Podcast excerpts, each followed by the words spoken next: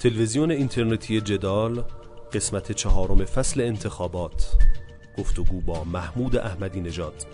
محمود احمدی نژاد هرچند که تا این لحظه خود را نامزد انتخابات 1400 معرفی نکرده است، اما نظرسنجی ها نشان می دهد بخش هایی از جامعه خواهان حضور او در انتخابات هستند. ما برخلاف رویه معمول در این برنامه با احمدی نژاد کمتر جدال کرده و بیشتر فضایی برای ارائه بینش‌ها و نگاه‌های رئیس جمهور سابق ایران در سال 1400 فراهم کردیم.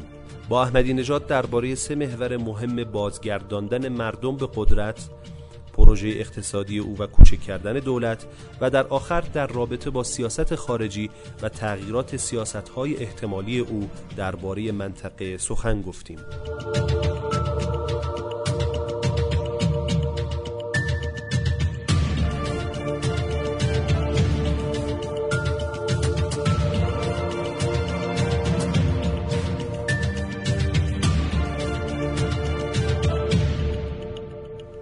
سلام جناب آقای احمدی نژاد، رئیس سابق جمهور مردم ایران، از اینکه این فرصت رو در اختیار من و همکاران جوانم در تلویزیون اینترنتی جدال گذاشتید بسیار بسیار از شما ممنونم. به عنوان نخستین سوال، مردم مهمترین کلید واژه گفتار شما در سالهای اخیر بوده. شما از برگرداندن قدرت سیاسی و اقتصاد و تولید ثروت و حتی انفال به مردم صحبت کردید. شما میفرمایید نفت، زمین، حکومت، کشور همه متعلق به مردم است و شما هم خودتون رو خادم این مردم معرفی میکنید. در آسیب شناسی وضع موجود هم گفتید که مسئله اصلی اینه که مردم از اداره امور کنار گذاشته شدن.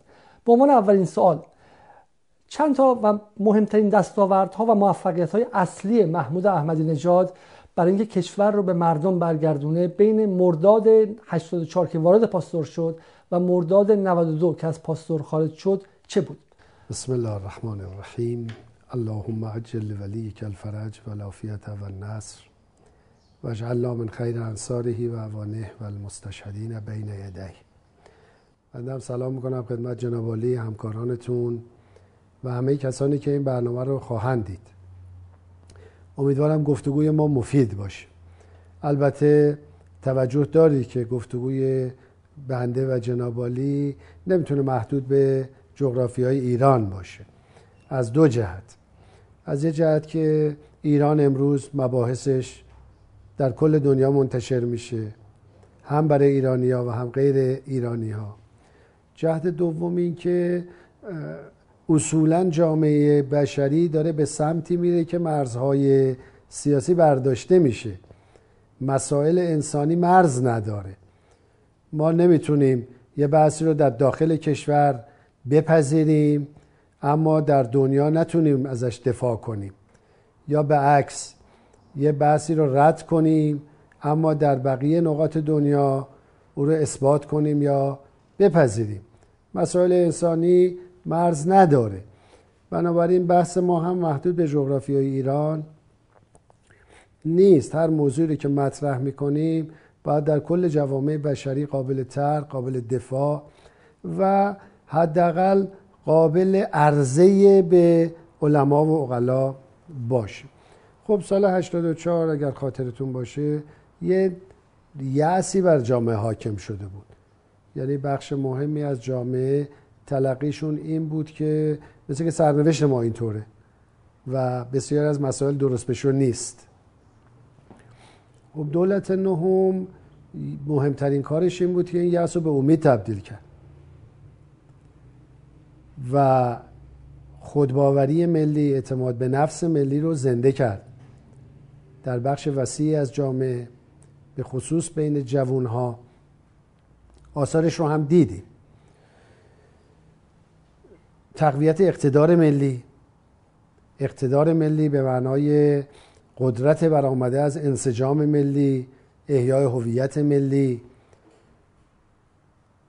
خب این احیا شد. تمرکز بر احیای ویژگی‌های تاریخی ملت ایران که ویژگی‌های برجسته انسانی است، مثل حق‌جویی، عدالت طلبی، تکامل جویی، صلح طلبی، روحیه دوستی و محبت و همزیستی با جهان. این خیلی روش تاکید شد و یه بار دیگه خودشو نشون داد در مناسبات منطقه‌ای، در مناسبات بین المللی خودشو نشون داد. بخشی از سازوکارهایی که ایجاد شده بود و رابطه مردم و مسئولین، حالا به ویژه دولت که ما تا حدودی میتونستیم درش اقداماتی رو انجام بدیم، این نمیگم به شکل 100% ولی تقریبا بازسازی شد. یه رابطه‌ای که تقریبا قطع شده بود، اعتمادی که از بین رفته بود دوباره بازگشت. جایگاه مقامات و مسئولین که شیفت شده بود به طبقه ممتازه جدید، این جایگاه تا حدودی برگشت دوباره در کنار مردم، برای مردم، در خدمت مردم. حالا بریم تو بحث‌های اجتماعی و اقتصادی هم خوب اتفاقاتی افتاد. میدونید در واقع نسبت درآمد دهک دهم به دهک اول، روزی که ما تحویل گرفتیم 16 بود، روزی که تحویل دادیم 10 بود. این معناش این بود که فاصله طبقاتی کم شده، یعنی اکثریت مردم ارتقا پیدا کرده زندگیشون. ضریب جینی از 42 صدم اومد رو 36 صدم که اتفاق بزرگی بود.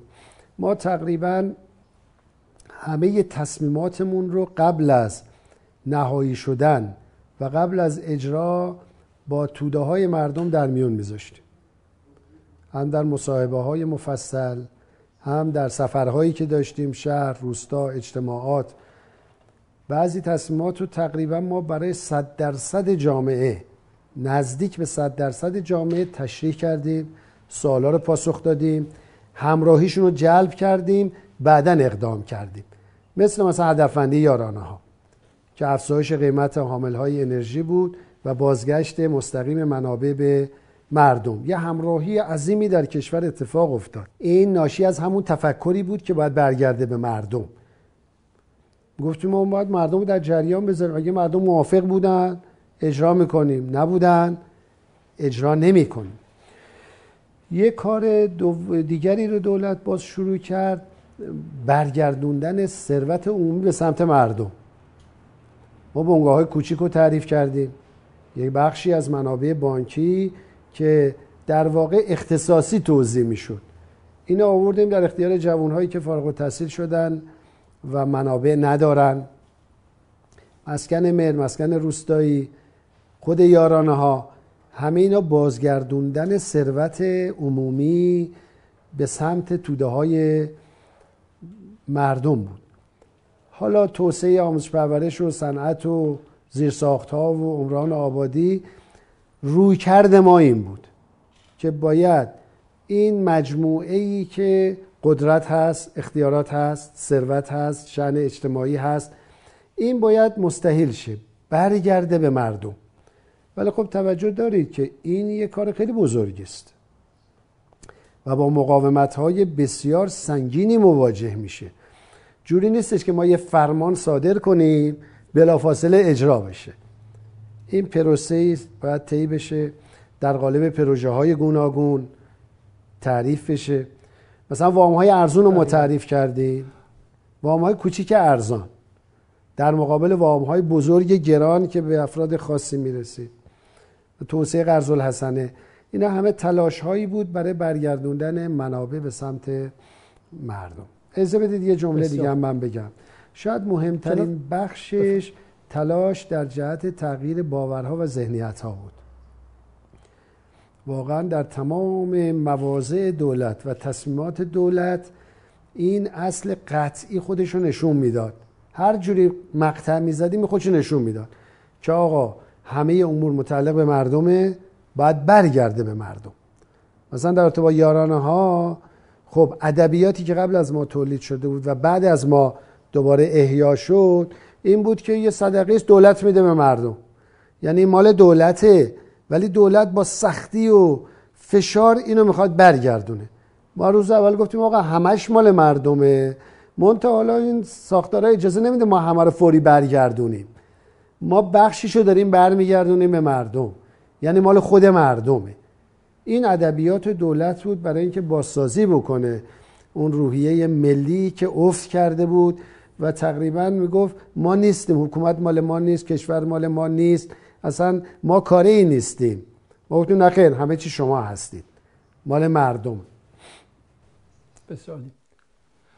بسیار حالا این نکته‌ای که شما گفتین بسیار نکته کلیدی، تغییر ادبیات، چون به ویژه در خود غرب هم از دهه 80 به بعد که نئولیبرالیسم شروع شد و قدرت مردم ازشون گرفته شد، مهمترین چیز تغییر باور، خودآگاهی کاذب و به شکلی تغییر مفاهیم بود و حالا در موردش صحبت می‌کنیم. ولی حالا برسیم به سال 92 جناب آقای احمدی نژاد و شما برای ادامه این پروژه‌ای که گفتیم پروژه 1 سال 2 سال 8 سال نمیتونه باشه، سعی کردین که ابتدا آیه مشاهیر رو به ریاست جمهوری بیارید و اجازه ندادن، به هر دلیلی مانع شدن. اما با این حال شما عقبه اجتماعی خیلی بزرگی داشتید، محبوبیت زیادی در بخشای کثیری از جامعه داشتید و بخشای از کارگزاران نظام هم با شما همچنان کار می‌کردن و همکاری می‌کردن. از 92 تا امروز که خارج از قوه مجریه بودید، برای تحقق این پروژه، برای برگردوندن مردم به ریل قدرت چه کار کردید؟ من فکر می‌کنم تو این 8 سال کاملا ادبیات جامعه عوض شده. یعنی این باور در عموم مردم به وجود اومده که صاحب اصلی مردمن و اراده مردم باید حاکم باشه، مالک کشور مردمن و همه باید شریک باشن. البته لایه‌های عمیق‌تری هم پیدا کرده، اما در سطح عموم جامعه الان به یک باور جدی تبدیل شده و اصلا اظهار نظرهایی که مردم میکنن، ارزیابی‌هایی که میکنن، موازه‌ای که میگیرن، ناشی از مقایسه وضع موجود با همین ذهنیته. البته نمیگم همش کار ما بوده، ولی ما در این جهت تو این 8 سال کار کردیم تحت عنوان بازخوانی و بازیابی اندیشه انقلاب، اندیشه ملت ایران. خب 8 سال تقریبا عمدتاً کار ما کار اندیشه‌ای و فکری و تبیینی بود. به این معنی میگم که مثلا آقای خاتمی بعد از اینکه از قدرت کنار رفتن، انجمن باران رو ایجاد کردن و حزبی به وجود آوردن، کارهای حزبی کردن. حتی از سال 92 به بعد مثلا با آقای قالیباف رفتن تو شهرداری، سعی کردن به واسطه‌ای رسیدن به مجلس پروژهشون ادامه بدن. آقای رئیسی به قوه قضاییه رفتن. شما کار مشخصی که بشه گفت مثلا جنبشی به وجود بیارید، حزبی به وجود بیارید، رسانه خاصی به وجود بیارید، کار مشخصی که تو این 8 سال بشه گفت به واسطه اونها سعی کردین که پروژه سیاسی عدالت خواهی و مردم خواهیتون رو دنبال کنید رو میتونید نام ببرید؟ ببینید مدل کار ما با این مدل های رسمی متفاوته. شما میدونید کار رسمی، کار رسانه‌ای همش آسیب پذیره و به سادگی قابل کنترله. ما کارمون مردمی بوده دیگه، تو همین 8 سالم تو مردم بودیم دیگه و خود مردم مشارکت میکردن. نیروهایی که ما باشون کار میکنیم نیروهای متن مردمن. متن مردمن حالا بعضیا فکر میکنن وقتی میگه مردم یعنی باز طبقه پایین درآمدی. نه، از اساتید دانشگاه و دانشجویان و نویسندگان و هنرمندان بگیریم تا مردم کوچه بازار. و یه سازماندهی کاملا مردمی است، نه سازماندهی حزبی. یعنی چیزی من بشینم اینجا شورای مرکزی درست کنم یه چیز تصویب بکنه تا اون پایین همه تکرار کنن. اصلا اینطوری نیست. یه رابطه دو طرفه اقناعی است.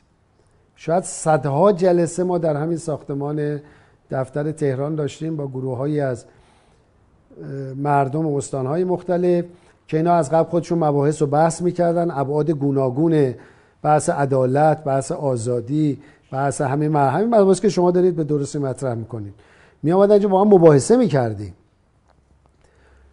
و به طور مستقیم بیشتر حد گفتارسازی بود، در زمینه گفتارسازی و تغییر ادبیات. اصلا ادبیات دیگه، ببینید هر اتفاق اجتماعی میخواد بیفته اگر بخواد پایدار باشه لازمه و مقدمش تغییر در ذهنیت‌ها و باورهاست دیگه.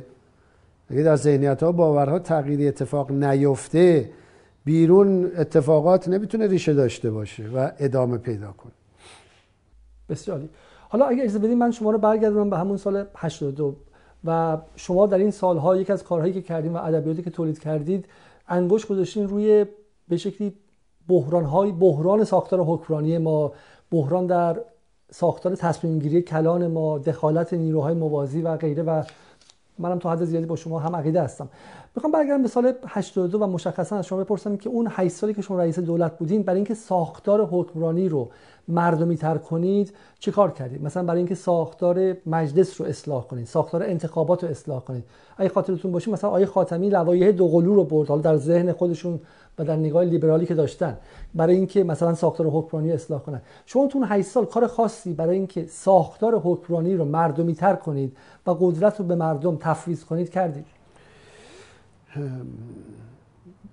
اصلا کل 8 سال کارمون همین بود دیگه، کار دیگه نمیتونستیم بکنیم و کار دیگه نداشتیم بکنیم. منتها توجه داشته باشید، یه موقع شما مستقیم میرید میخواد با تغییر یک قانون یک اتفاقی رو رقم بزنید، یه موقع نه، عمدهش رو میذارید بر تغییرات اجتماعی و اثبات این مطلب. ما هر دو اینو بردیم جلو، توجه داشته باشید. خب ذهنیت‌ها رو که عرض کردم خدمتتون، ما برای اصلاح ساختار تصمیم گیری که عیب‌های فراوانی داره، اولا پافشاری سنگینی کردیم.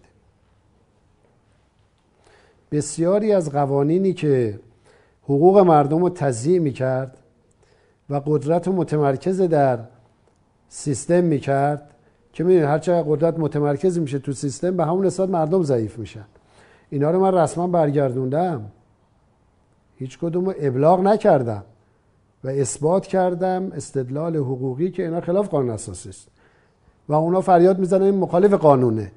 من مخالف قانون نیستم، اختیارات رئیس جمهوره، این قانون نیست. حالا می‌بردن مجمع تشخیص، باز من مخالفت می‌کردم، گفتم این اساس قانون نیست. بر اثر پافشاری ما هیئت علیا الاختلاف درست شد که ادعاهای ما رو بررسی کنه، که بعضی‌ها هم گرچه ترکیبش خب ترکیبش یه طرفه بود، یعنی به سمت ما نبود، اما بسیاری نقطه نظرات ما رو پذیرفتن. یعنی شورای نگهبان مجبور شد که بعضی تفسیراشو اصلاح کنه، از جمله راجع به اصل 75. ما سعی کردیم دولت رو کوچیک کنیم، یعنی 6 تا وزارتخونه رو ادغام کردیم، 36 تا شورا رو در هم ادغام کردیم، یعنی کوچیکش کردیم. توزیع کردیم اختیارات رئیس جمهور رو در سطح استانها، دادیم به استانداران، به فرمانداران، به مدیران کل. یعنی تلاش کردیم این تمرکز رو یه جوری ببریم به سمت بدنه اجتماعی. حالا جزئیاتش زیاده دیگه، مثلا چند تا قانون رو تلاش کردیم اصلاح کنیم، ولی باز میخوام تاکید کنم به شما این یه کار خیلی بزرگی است و در برابرش مقاومت‌های گسترده‌ای شکل میگیره.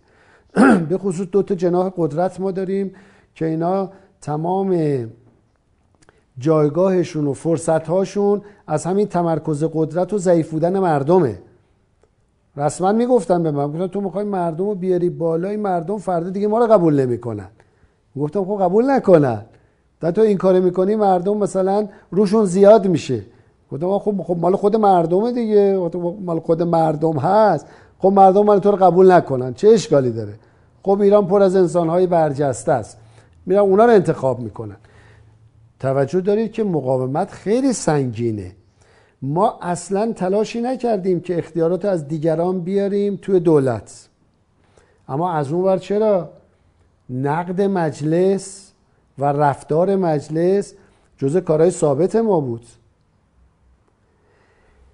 اقدامات در جهت اصلاح قوه قضاییه، خب مکاتبات کردیم، بحث کردیم، به چالش کشیده خیلی از جاها. منتها توجه دارید بالاخره یه دولت وقتی مسئولیت اداره کشور رو داره، همزمان باید به آب و برق و مسائل اقتصادی و اجتماعی و بنابرای برسه، به اینام برسه.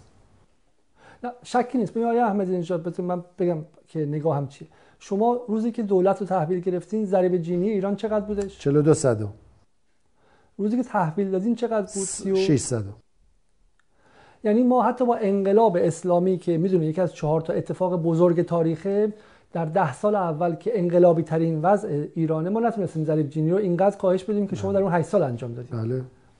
یعنی ما عملا میشه گفتش که یک انقلابی در اقتصاد در کردید. بحث ما اینه که این انقلابی که شما کردید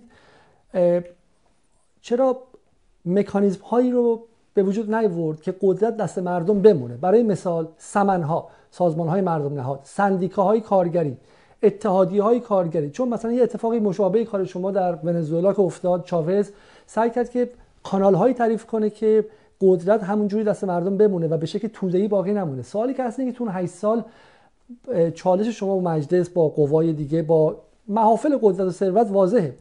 اما اولین سوالی که آیا نمیشد دنبال ساختار بنیادین‌تر حکمرانی رفت، مثلا رفراندومی تعریف کنید یا خواهان تغییرات بنیادی‌تر بشید؟ و دوم اینکه آیا نمیشد قدرت به مردم طوری تفویض کرد که بعد از شما هم نتونن ازشون پس بگیرن؟ ببینید، بحث شما به عنوان یک آرمان بحث کاملا درست نیست و ما این آرمان رو دنبال کردیم. منتها ما باید برگردیم تو ظرف اون زمان و در اون شرایط ببینیم عملاً چه کاری میشد کرد. خب سمن‌ها رو ما خیلی توسعه دادیم، یعنی واقعا در دوره ما تشکل‌های مردمی توسعه زیادی پیدا کرد. مطبوعات مثلا 1200 تا بود، شد 3500 تا. منتها توجه داشته باشید برخی از اینا برمیگرده به اصلاح قانون اساسی، برخیش برمیگرده به اصلاح ذهنیت‌های کسانی که در ساختار قدرت حضور دارن. مثلا ما جلسات متعدد با خود شورای نگهبان گذاشتیم، با مجلس گذاشتیم برای تبیین این مفاهیم. واقعا من تلقیم این بود ببینید که اگر ما سال 84 بیام تو دولت و بخوایم برگردونیم فضا رو به همون آرمان‌های 57 که قرار بود مردم همه کاره باشن و مردم اصل باشن و عدالت باشه و آزادی باشه، تمام اینایی که مدعی هستن همراهی میکنن. واقعا تلقیم این بود. بسیاری از جناح چپ، بسیاری از جناح راست، واقعا تلقیمون بود که خب ما که چیزی برای خودمون نمیخوایم، ما اصلا دنبال حزب و قدرت و تثبیت قدرت خودمون نیستیم، که ما دعوت میکنیم به مردم، دعوت میکنیم به عدالت. به طور طبیعی همه اینا باید همراهی کنن. اما دیدم اکثریت قاطعشون اصلا گارد گرفتن و اینا تو ساختار حکومت بودن. خب در چنین شرایطی یه مقداری اصلاحات عملی کار سخت میشه. باید بریم ذهنیت‌ها رو درست کنیم و مطالبه عمومی ایجاد بکنیم تا زمینه این اصلاح به وجود بیاد. اون مقداری هم که میشده انجام دادیم. عنایت میکنید؟ بله، اگر که آقای علیزاده و دوستان هم کمک میکردن حتما گام‌های بیشتری جلو میرفت. تلویزیون اینترنتی جدال. بسیار عالی. آره، مشخص مثلا در مورد اتحادیه‌های کارگری الان با ذهنیت و بینشی که امروز دارید، اگر در دهه 80 به اتحادیه‌ها، به سندیکاها و به در واقع به خود محرومان کمک میشد که با نهادهاشون قدرت رو پس بگیرن از اون بالایی‌ها، از اون به شکل اشراف طبقه اولیگارشی، آیا چه بسا بذارید من اینجوری بگم آقای احمدی، اگه به سال 84 برگردیم با این بینش و دانشی که امروز دارید و همینطور هم ذهنیت واقع‌گراتری که از قدرت اشراف اولیگارشی دارید، چه کار می‌کردین؟ دنبال رفراندوم می‌رفتین؟ دنبال جنبش اجتماعی می‌رفتین؟ دنبال حزب می‌رفتین؟ 16 سال یه انسان خیلی باید تغییر کنه. منم تغییر کردم.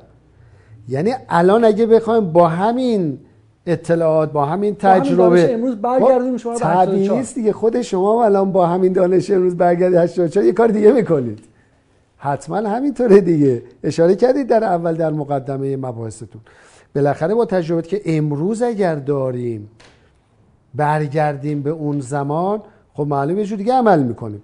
البته معلوم نیست حتما موفق میشدیم ما، چون توجه کنید باید ساختارها و زمینه‌های اجتماعی همراهی بکنه با آدم. من این رو به عنوان یک اصل اساسی به شما بگم، هر نوع تحول اجتماعی باید همگام با معدل مطالبات مردم باشه.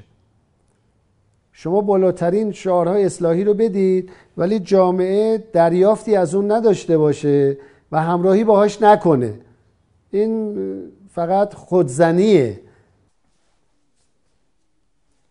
بسیار خوب. آیا احمدی نژاد، از بیرون عده‌ای از منتقدان شما میگن که اینطور به نظر میاد که برای آیه احمدی نژاد اکت سیاسی، کنش سیاسی بیش از هر چیزی فقط انتخابات ریاست جمهوریه. تو جاهای دیگه کنش ورزی نه از نظر ادبیات سازی و گفتار، ولی کنش ورزی عملی خاصی نمیکنن. برای مثال آیه خاتمی اومد تکرار کرد و به شکلی بخشی از اطرافیانشون مجلس دهم رو به اختیار گرفتن.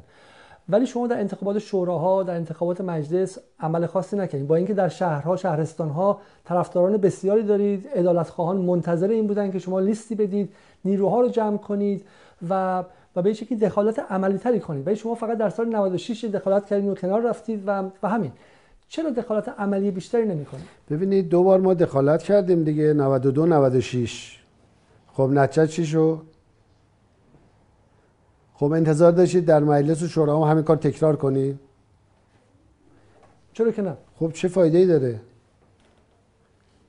ما که خب آقای خاتمی رو هم به ریاست جمهوری راه نمیدن، ولی ایشون نه. در شوراها ایشون کاندید نشده که. ببینید یه موقع هدف کسب قدرته. من اصلا کسب قدرت رو به عنوان یک مؤلفه اساسی اصلاحات اجتماعی نمیدونم. من مهمترین اصل در اصلاحات اجتماعی رو تغییر ذهنیت‌ها، باورها و مطالبات میدونم.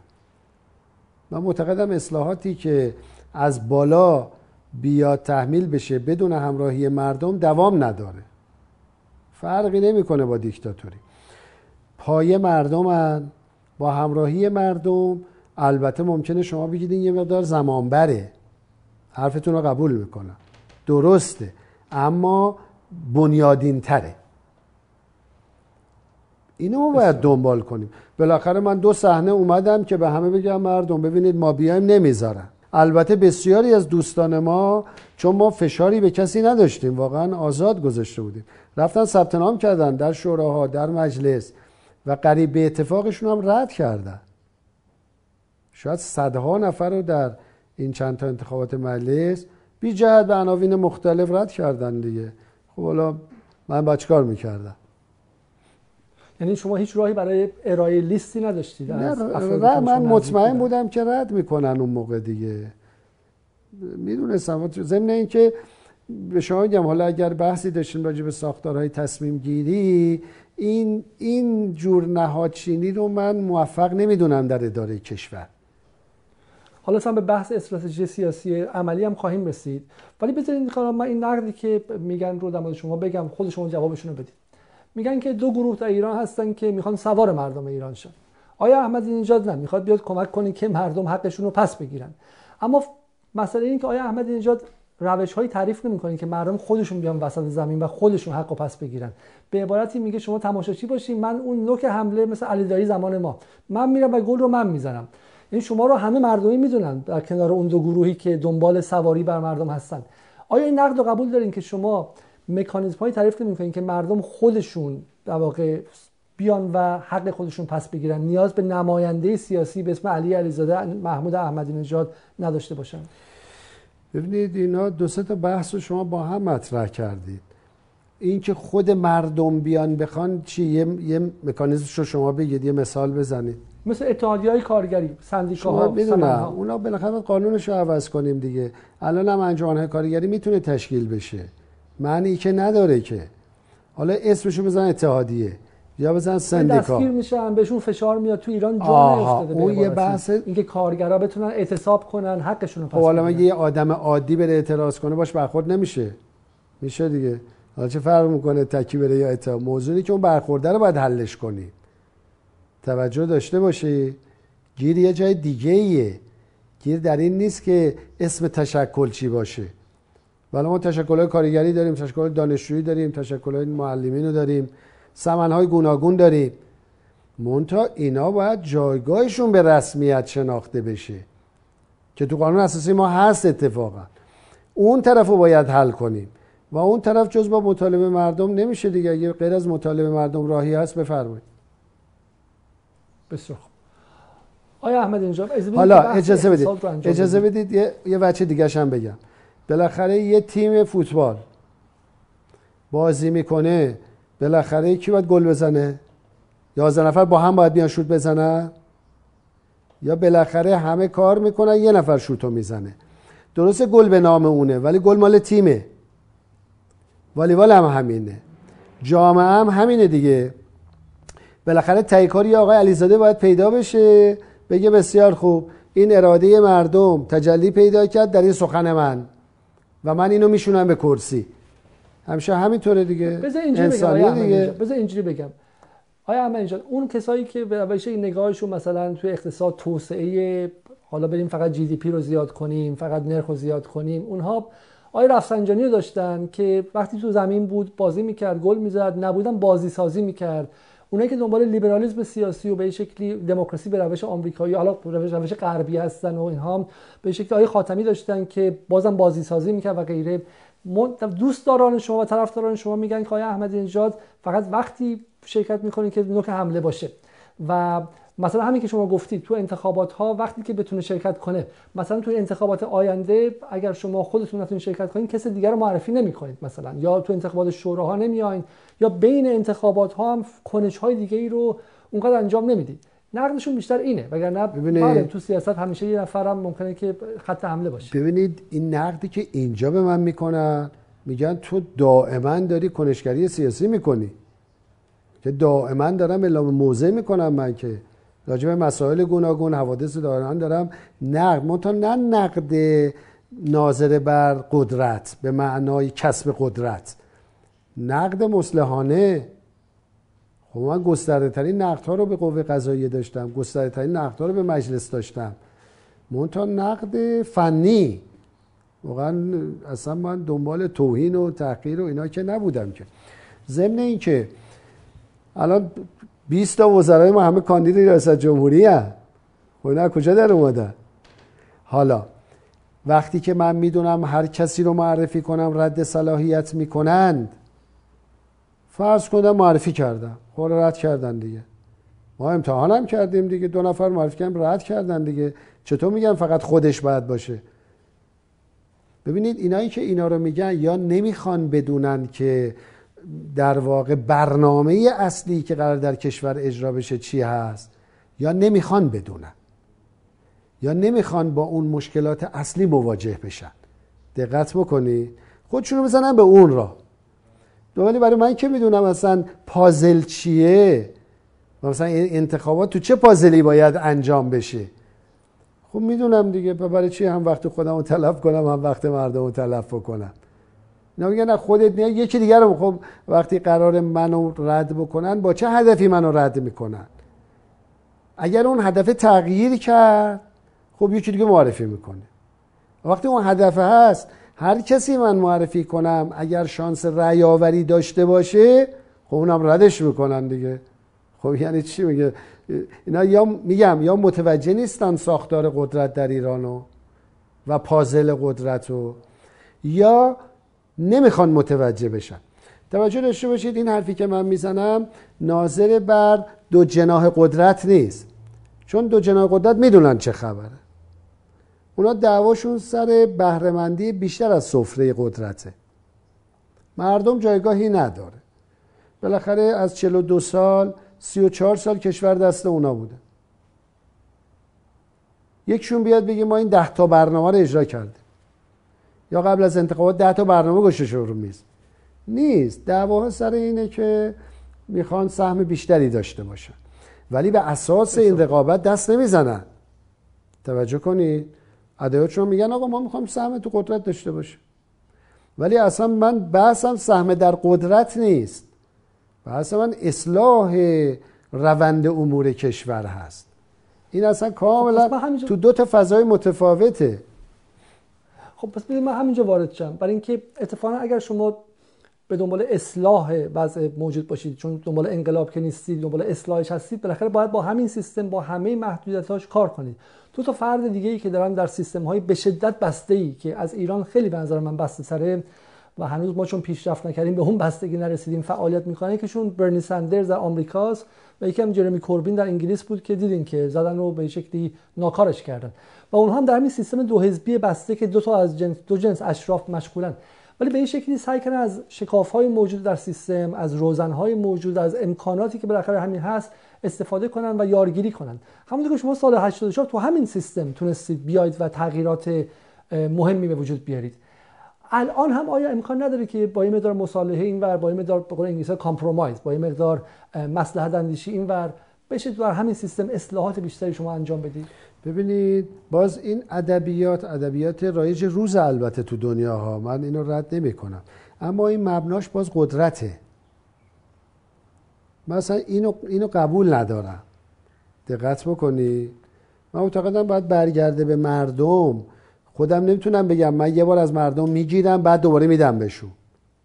اینطور نیست. ما داریم تلاشمونو میکنیم برای اصلاح امور. حتی من پیشنهاد میدم به مقامات، مکاتبه میکنم، نامه میدم، نظر میدم. بعضی وقتا محصول شاید صدها جلسه تخصصی رو توی یک نامه می‌نویسم میدم.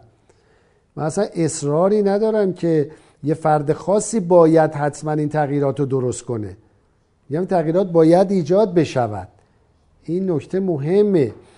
حالا یه بحثایی هم هست که شاید جای طرح نداشته باشه در این مصاحبه ما. شاید بعدها فرصتی ایجاد بشه که نه شاید بعدها شرایط به گونه‌ای رقم بخوره که بشه مسائل رو مطرح کرد. منتها من میخوام بگم لزوما اصلاحگری از مسیر مناسب حکومتی نمیگذره. نه 100%. ولی به نظر میاد شما دو تا موضع حداکثری دارین. یه موضع اینه که خب شما قبلا رئیس جمهور بودین، به شکلی مهمترین فرد جمهور ایران بودید به مدت 8 سال و قدرت قوه موجودی داشتین و برنامه‌های کلانی، برنامه هدفمندی یارانها، مسکن مهر، سهام عدالت، برنامه‌های کلانی، اینها شوخی نیستش.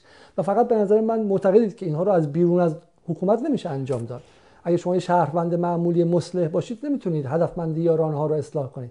و الان به نظر میاد شما به یک قطب کاملا 180 درجه‌ای و اصلاح فقط جامعه محور رفتید و دیگه اصلا اون قدرت سیاسی رو دست کم میگیرید. من حرفم اینه که از نگاه عملگرایانه نمیشه تلفیق متوازنتری از قدرت سیاسی، یعنی آیا احمدی نژاد و اطرافیانشون و همفکرانشون هم در قدرت سیاسی باشن هم در جامعه، یه پا در توده مردم یه پا در قدرت سیاسی و در حکومت.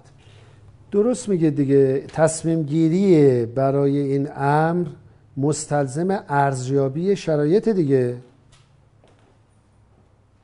مستلزم ارزیابی شرایطه. شما اگر در ارزیابی به این نتیجه رسید که امکان انجام چنین امری وجود دارد، خب میره جلو دیگه. من نفی نمی کنم اونا، دقت کنید، میگم لزوما از اونجا نمیگذرد. معناش این نیست که من توانمندی های حکومت رو نادیده میگیرم یا ظرفیت های حکومت رو نادیده میگیرم. اصلا من یه بار رفتم تجربه کردم دیگه. خب اگر ما نظام تصمیم گیریمون درش اصلاحاتی انجام نشه، دوباره شما باید بری انرژی عظیمی بذاری با بازدهی کم و نتیجه کمی بگیری ازش. پس شما معتقدید حیث بازدهی کمی بوداشتیم و نتیجه زیادی نگرفتیم؟ نتیجه گرفتیم به نسبت قبل و بعد خودمون که اصلا خیلی متفاوته. ببینید شاید به نسبت خیلی از کشورها متفاوت باشه، ولی ما میخوایم ایران رو برسونیم به صف جلو. ما میخوایم فاصله تاریخی عقب افتادگی رو جبران کنیم. خب ما باید 5 برابر کار کنیم، 10 برابر کار کنیم.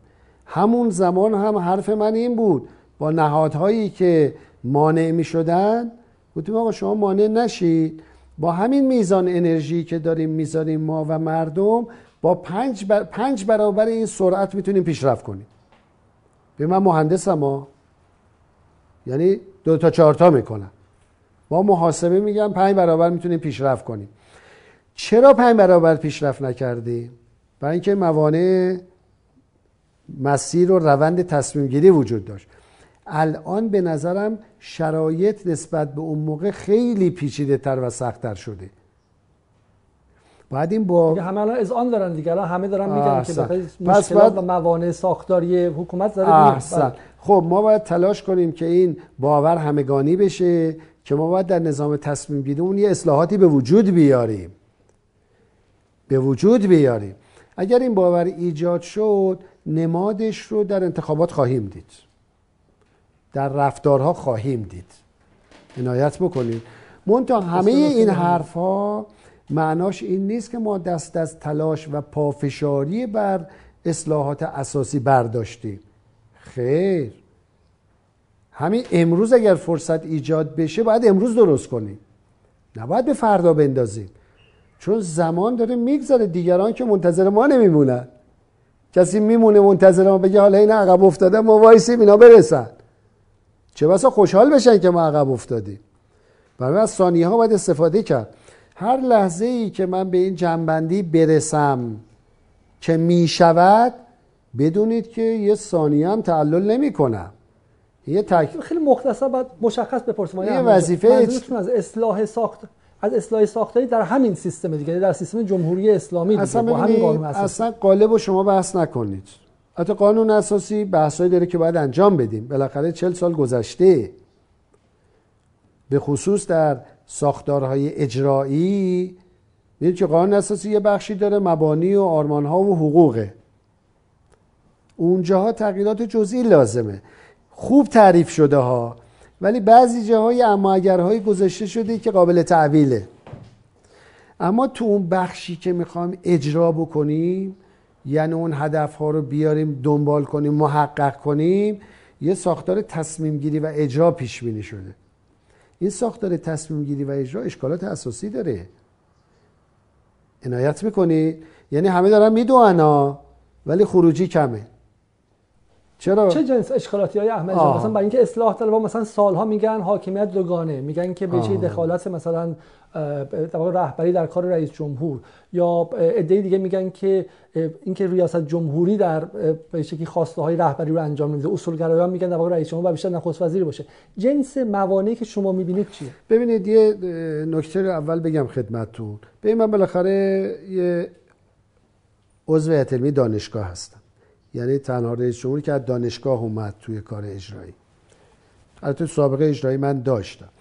ببینید ما مباحث علمی رو که باید حاکم باشه بر تمام رفتار حکومت خلط میکنیم با مباحث سیاسی ژورنالیستی دم دستی.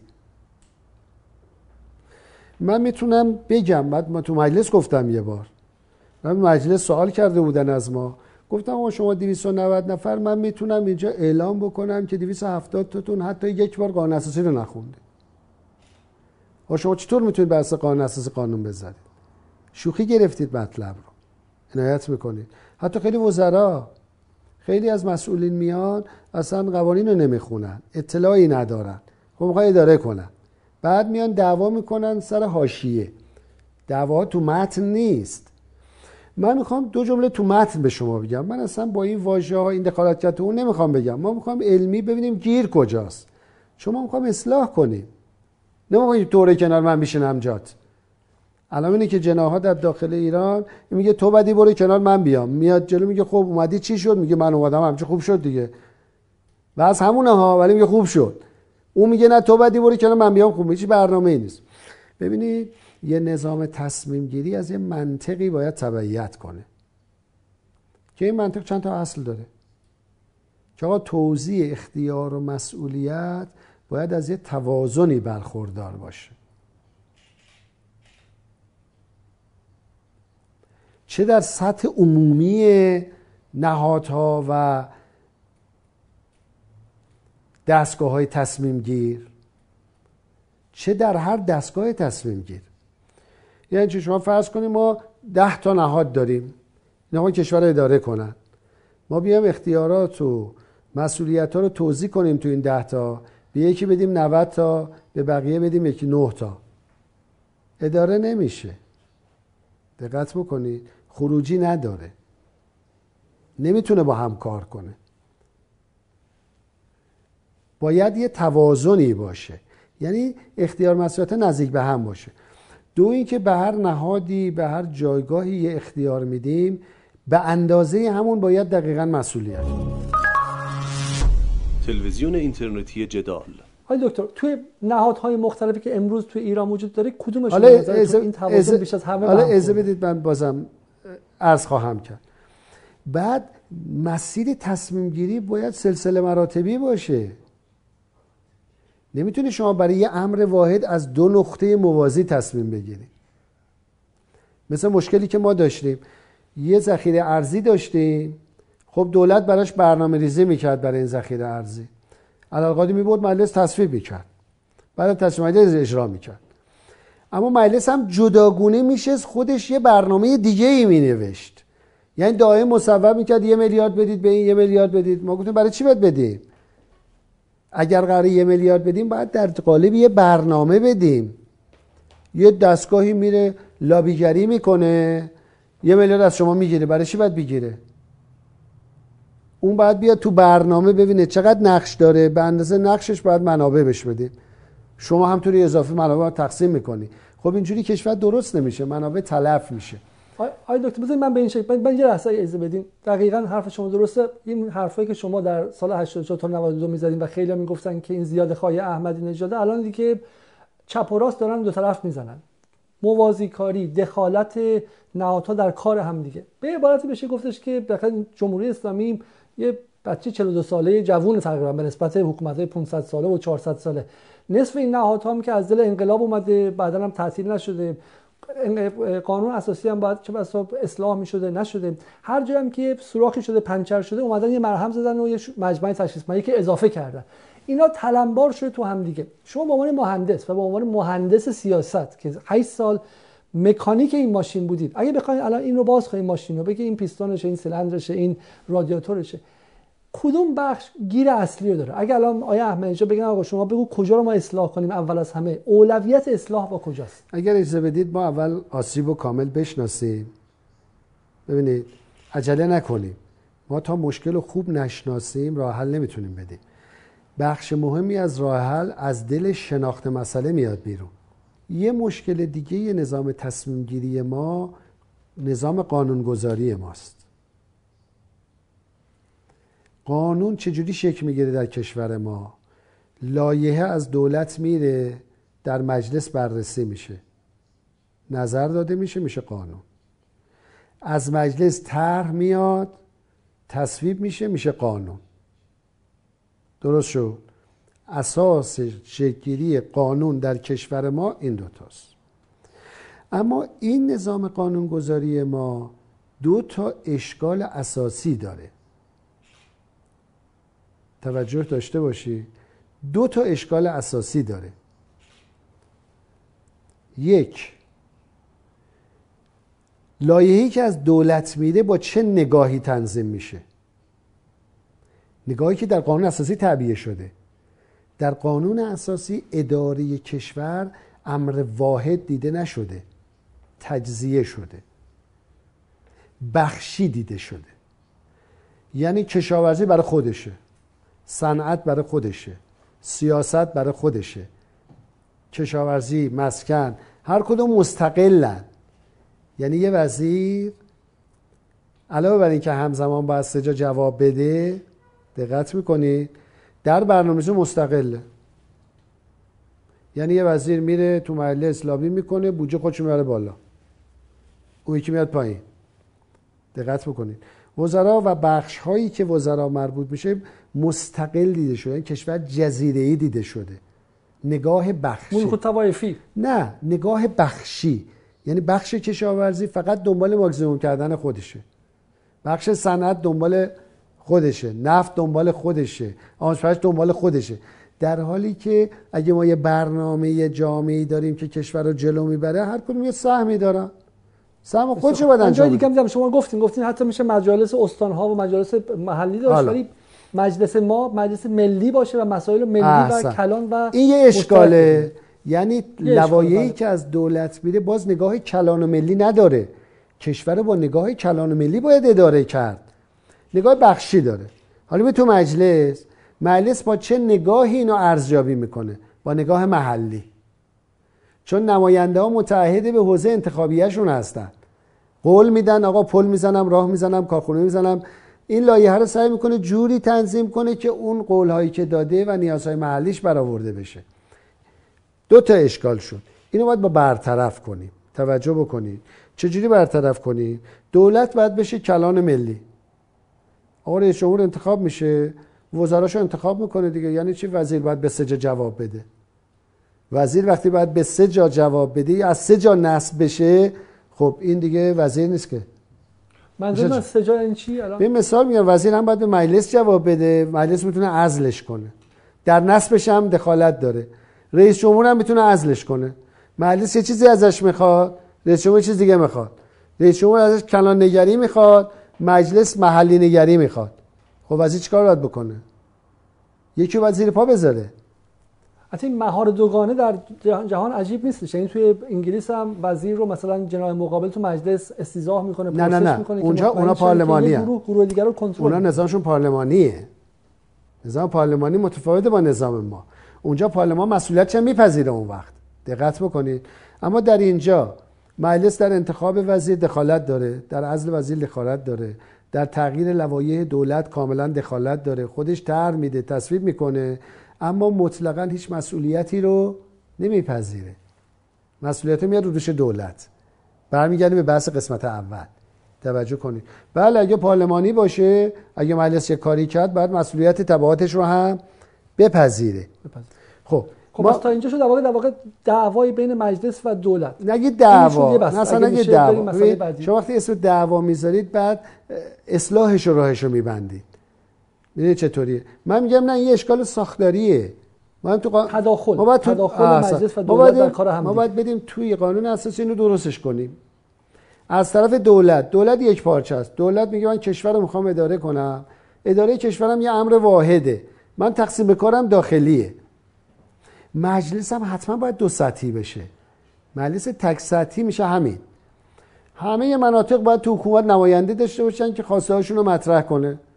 اما مجلس بالاتری میخوایم که کلان‌نگر باشه، با قوانین اساسی و پایه کشور رو درست کنه، نه با قوانین جزئی موردی. شما انبوه قوانینی که بعد از انقلاب گذاشتیم، قانونی که مجلس میذاره خودش در سال 10 بار اصلاحش میکنه.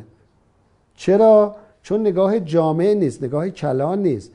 مثل قانون بودجه، مثل بقیه قوانین سست میشه. قانون اگر سست شد کشور شکل نمیگیره. کشور بر اساس قوانین پایدار باید سازماندهی بشه و اداره بشه. من ریشه سستی قوانین رو گفتم براتون و تناقض در قوانین.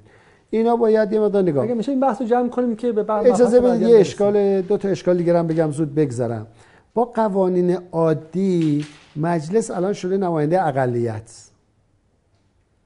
یعنی یه بار اومدن اول گفتن هر کس میاد مجلس باید 50% به علاوه 1 رأی داشته باشه. بعد کردنش 30% شد 25%، الان شده 20%. خب مجلس که نماینده 20% چطور میخواد کشور رو اداره کنه؟ یا چطور میخواد با نماینده‌ای که از نماینده 70% جامعه است کلکل بکنه؟ نمیشه. دموکراسی نیست این. توجه داشته باشید. دموکراسی نیست. یه اشکال دوم اینه که با قانون عادی رئیس مجلس رو بر دولت حاکم کردن. یعنی با یه تفسیر غلطی از اصل 85 یه قانون عادی گذاشتن رئیس مجلس میتونه مصوبه دولت رو لغو کنه و ابلاغ بکنه. این یعنی دولت هیچ، اصلا دولتی وجود نداره. دولتی وجود، یه نفر که رئیس مجلس هم یه نفر دیگه. تو قانون اساسی ما رئیس مجلس رئیس قوه نیست. دقت بکنی. رئیس جمهور به صراحت گفته شده رئیس قوه مجریه. رئیس قوه قضاییه به صراحت گفته شده رئیس قوه قضاییه. و رئیس قوه مقننه ما نداریم در قانون اساسی. همینطوری گفتن رئیس مجلس. خب رئیس مجلس یه نماینده است مثل بقیه پارلمان، اسپیکره دیگه، سخنگو مثل همه جای دنیا. اما با قانون عادی اختیار بهش دادن مصوبات دولت رو بتونه لغو کنه بدون اینکه دلیلی بیاره. خب این تسلط یه نفر بر دولت، خب این خیلی غلطه. این توازن اختیار مسئولیت همه چی به هم خورده اینجا. خروجی نداره. دکتر برای اینکه من فقط متوجه شم، پس شما در واقع تداخل مجلس و دولت رو بحث اصلی دونستید، در حالی که خیلی های دیگه مثل مثلا اصلاح طلبها نهادهای خارج از حاکمیت، نهادهای زیر نظر رهبری رو یا شوراهای موازی مثل شورای عالی انقلاب فرهنگی، شورای عالی فضای مجازی، شورای اقتصاد و الان که اصلا مجلس هم بیکار شده و به سرانسه قوه تشکیل شدن در سر قضیه گران کردن بنزین و غیره، شما اونها رو پس اونقدر برجسته نقششون رو در ایجاد تداخل. چرا؟ شما چون عجله دارید نمیذارید که ما بحثو باز کنیم. اصلا قوه مجریه جگر زلیخا است الان. واقعا این شوراها که تشکیل میشه هر کدوم بخشی از اختیار قوه مجریه رو میبره. حالا مجلس جالبه کلی شورا درست کرده که از مجلس، قوه قضاییه، حتی بخش خصوصی درش حضور دارن، در تصمیم گیری دخالت دارن، رأی میدن اما مسئولیت ندارن، مثل شورای پول و اعتبار. اینا غلطه. دقت کنی. باید هر کس هر اختیاری داره معادلش مسئولیت داشته باشه. حالا شما اسمش گوشید تداخل دولت مجلس، این اسمو نذارید، من خواهش میکنم. این اسکوزاری ها ما را از محتوا دور میکنه. خواهش میکنم بعدن شما مراجعه کنید به بحث، اصلا بحث تداخل ما نداریم. اون نوشتن و اون نوع سازماندهی خود به خود تداخل ایجاد میکنه، درگیری رو ایجاد میکنه، بازدهی پایین رو تولید میکنه، امکان تصمیم گیری های پخته و کلان رو از بین میبره. ما باید اون مشکل رو حل کنیم. مشکل هم من قشنگ تشریح کردم براتون، یعنی واقعا دیگه با جزئیات جوری که حوصله شما هم سر رفت. من فهمیدم مثلا مثل جایی که بهش کی آب میاد و بعد هی پرتی داره، یه سوراخ اینجا داره، همین که شما میگه شورایی که تصویب کردن یه بخش از قدرت میره اونجا، اصلا اسمم نداره، یه بخش دیگه هم میره اونجا و این قدرت پخش شده به جای اینکه بدون اینکه مسئولیتش هست، بدونیم که از چه کسی باید بخوایم. بسیار عالی، من این نکته رو از شما گرفتم. یه جمله‌ای گفتین، حالا تو بحث ما به ترتیب نیست، ولی گفتین دولت جگر زلیخاست. چرا پس سر این مسئله گرفتنش دعواست؟ قوه مجریه انتخابات 1400 همه دنبال صندلی دولت هست. عرض کردم قوه مجریه جگر زلیخاست. دولت که هیئت وزرا هستن دیگه، منتها قوه مجریه جگر زلیخاست. نهادهای گوناگون تشکیل شده، همه در اجرا دخالت میکنن، بسیارشون مسئولیتی هم ندارن، یعنی پاسخگو نیستن. این هم اشکال دیگه است.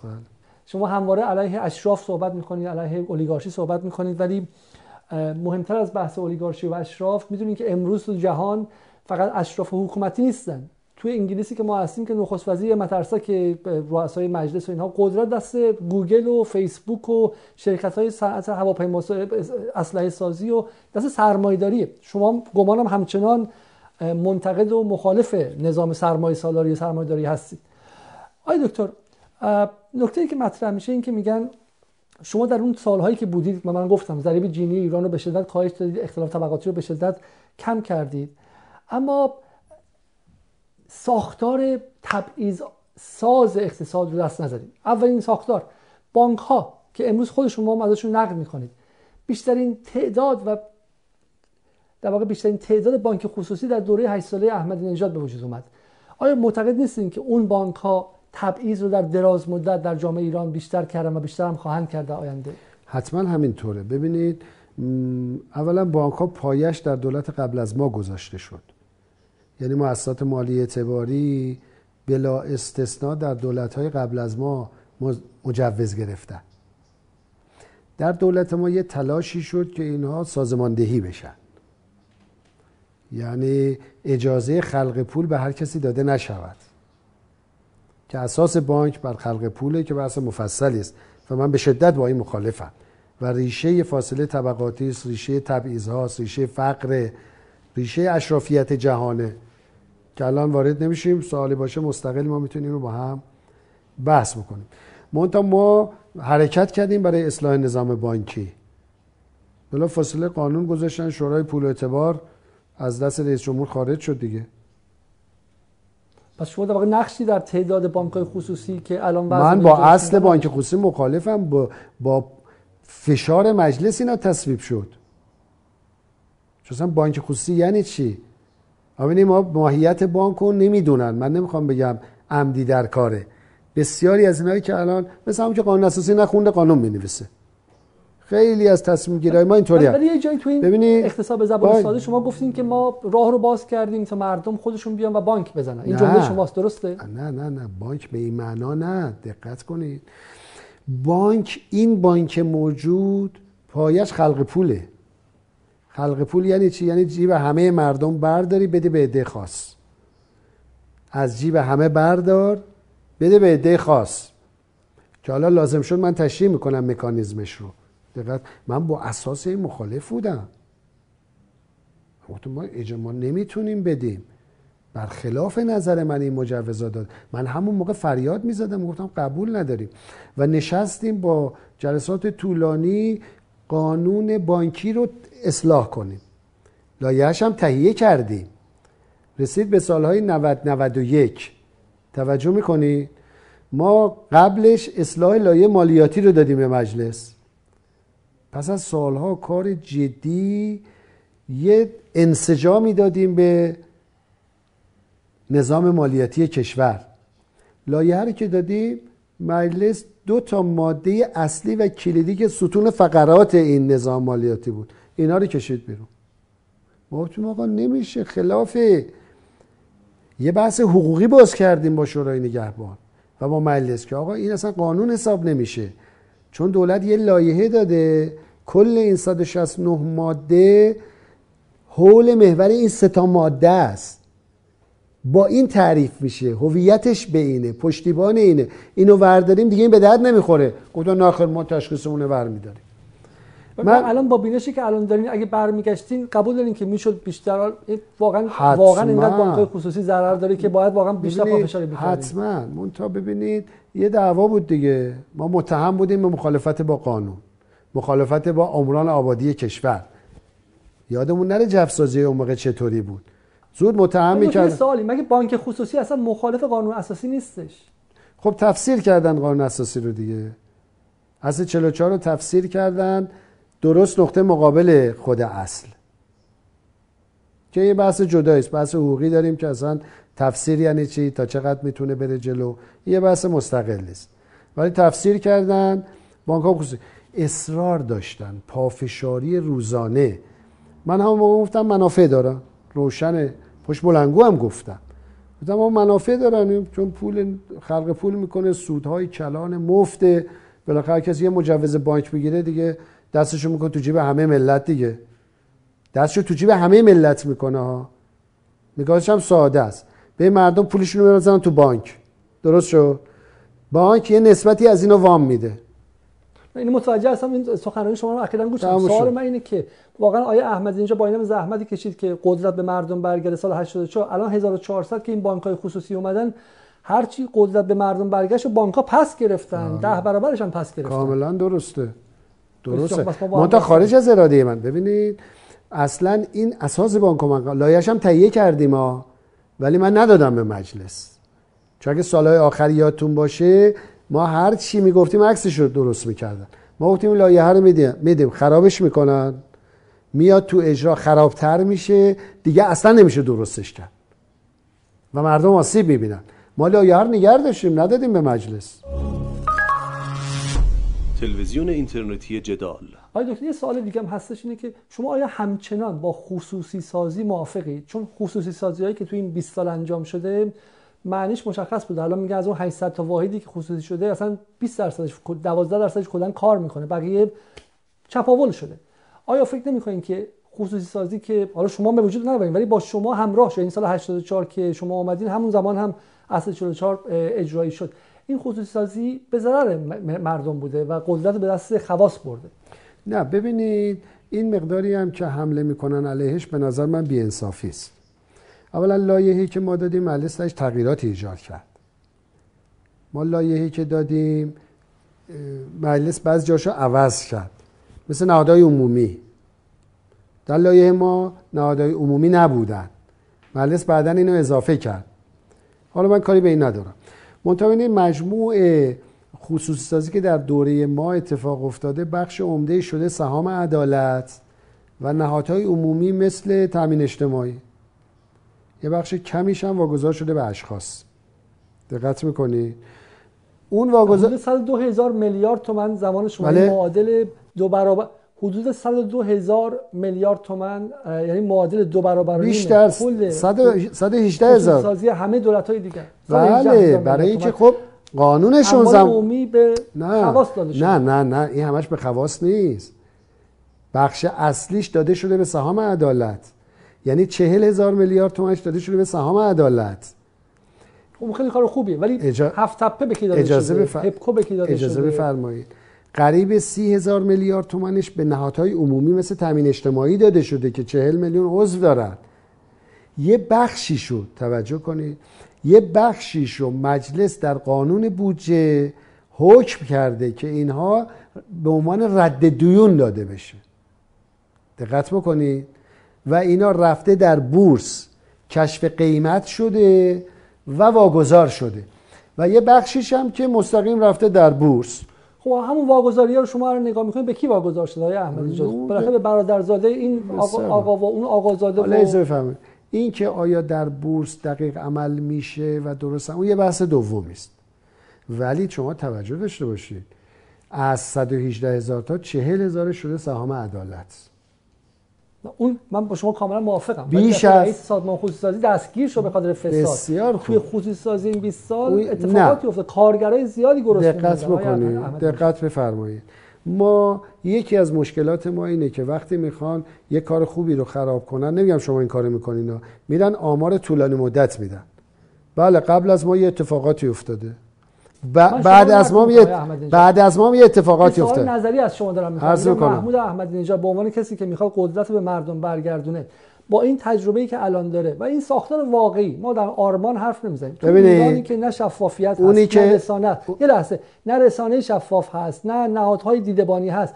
آیا واقعا خصوصی سازی تو این کشور تا اطلاع ثانوی به خصولتی سازی و به خاص سازی و خواص سازی نمیرسه؟ ببینید خصولتی با خاص و خواص شما جدا کنید. مثلا اینا بحث‌های ژورنالیستیه.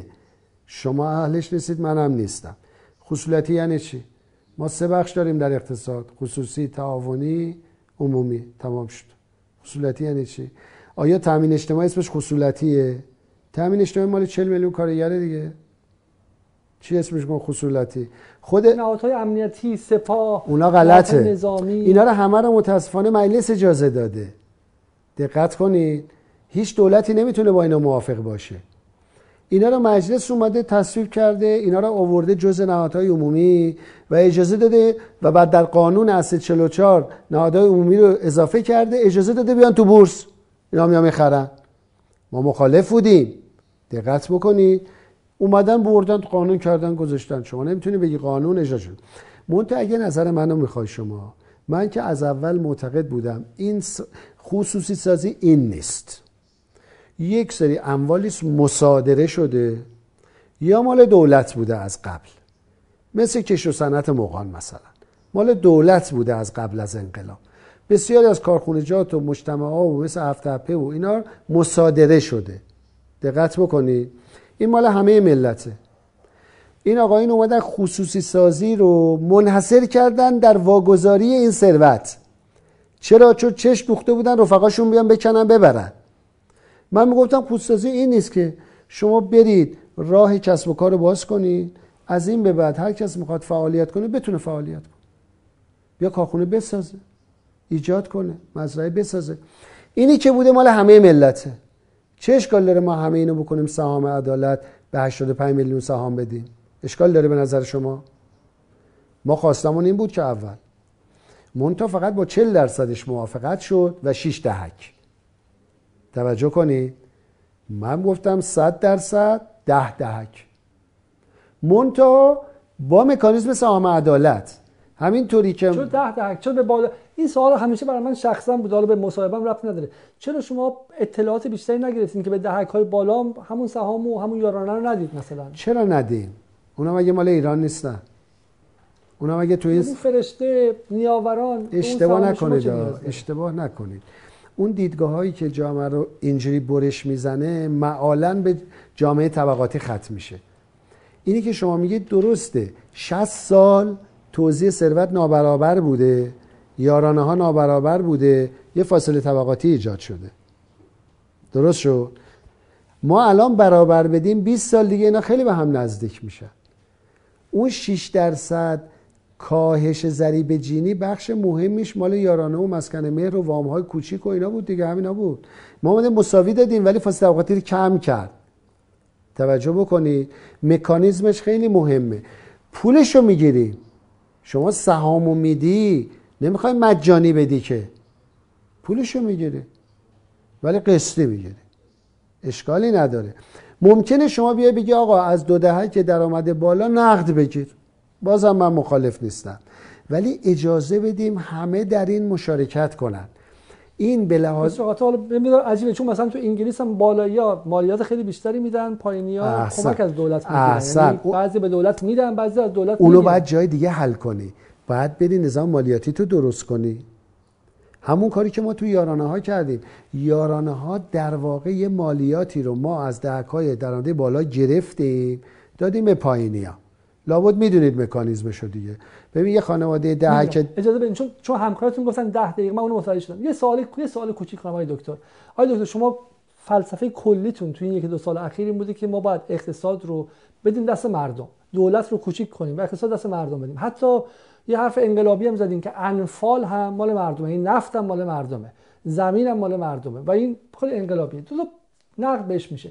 یکی اینکه میگن تو دنیای واقعی، تو ایران واقعی، نه تو ایران تخیلی، کوچیک کردن دولت همون میشه که تو غرب بهش میگن نئولیبرالیسم، یعنی دولت کوچیک میشه، مردم هم عملا نیست. تو مردم هم اون که قدرتش بیشتره، پارتی بیشتری داره، با فلانی زد و بند داره، توی فلان اداره میتونه قرارداد ببنده، مناقصه رو ببره، مزایده رو ببره، دست اونا میفته.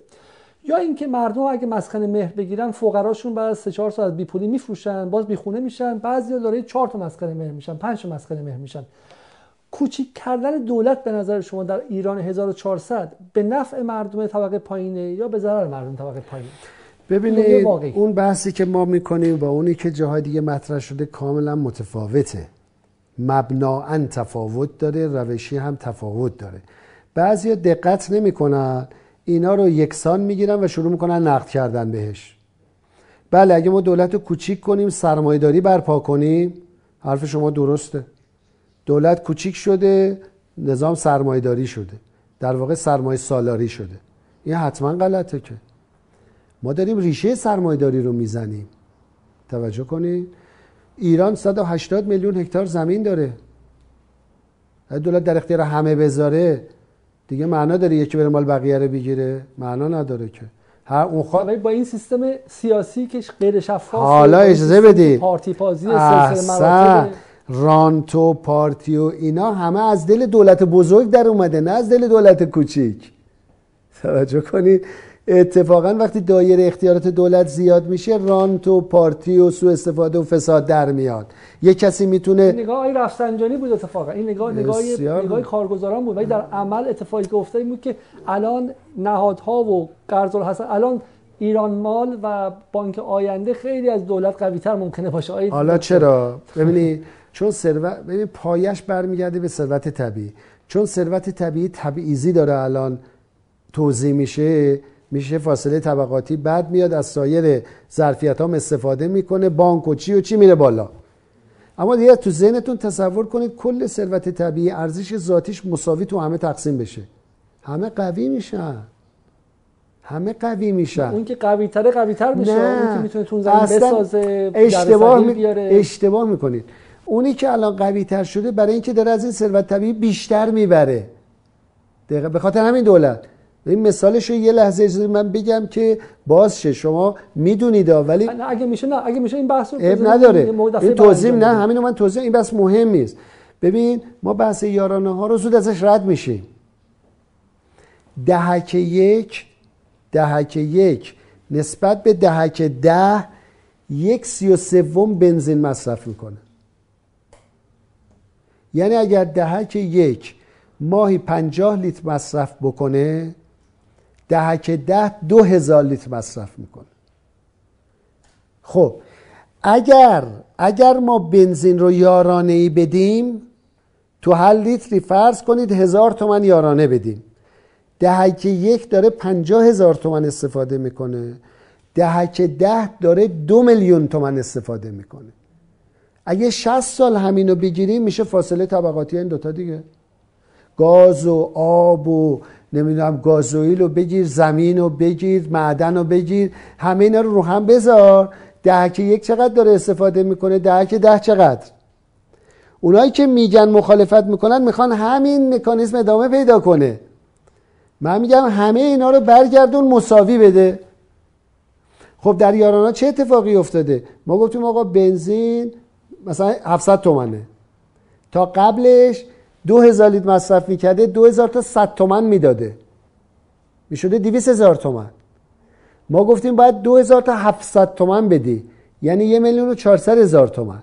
اما خود 4 نفری 180,000 تومن یارانت میشه.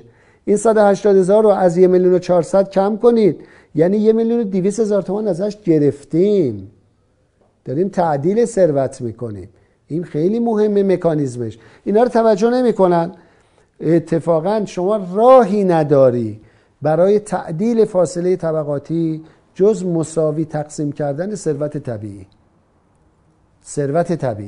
اینو مساوی تقسیم بکنی 20 سال دیگه می‌بینی اصلا امکان فاصله های زیاد دیگه از بین میره.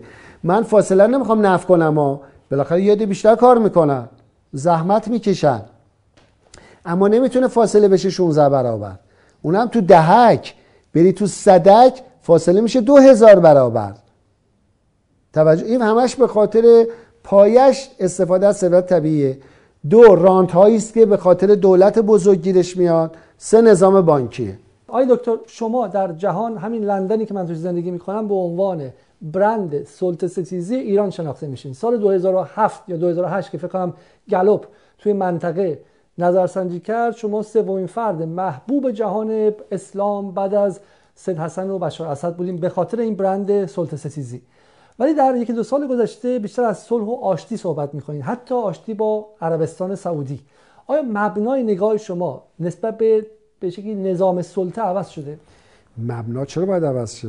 نظام سلطه عربستان نظام سلطه است.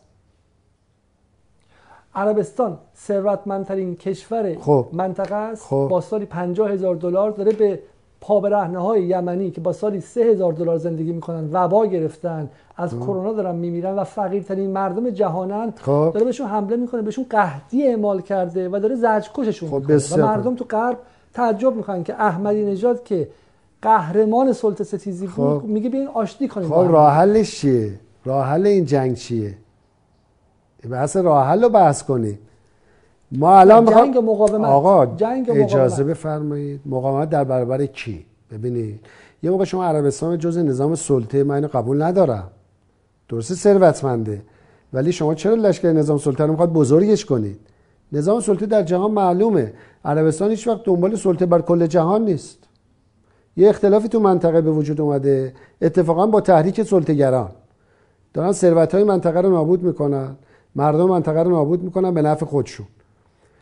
ایران و عربستان اگه اختلافشون رو برطرف کنن، مشکل یمن حل میشه دیگه. چرا باید ایران و عربستان مقابل هم باشن؟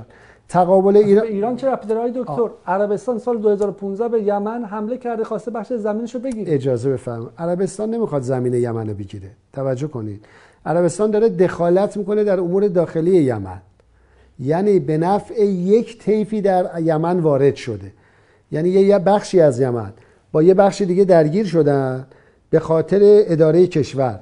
عربستان به نفع یه گروه وارد شده. عربستان هیچ وقت نگفت چجوری وارد شده، حذفش کرده. این دور تا دور یمن رو شما الان بخواید بزنید نمیتونید، دورش رو شلیک می‌خوام بهتون. آقای علیزاده عزیز، ما اول مشکل رو خوب بشناسیم واقعا، بعد راه حل بدیم.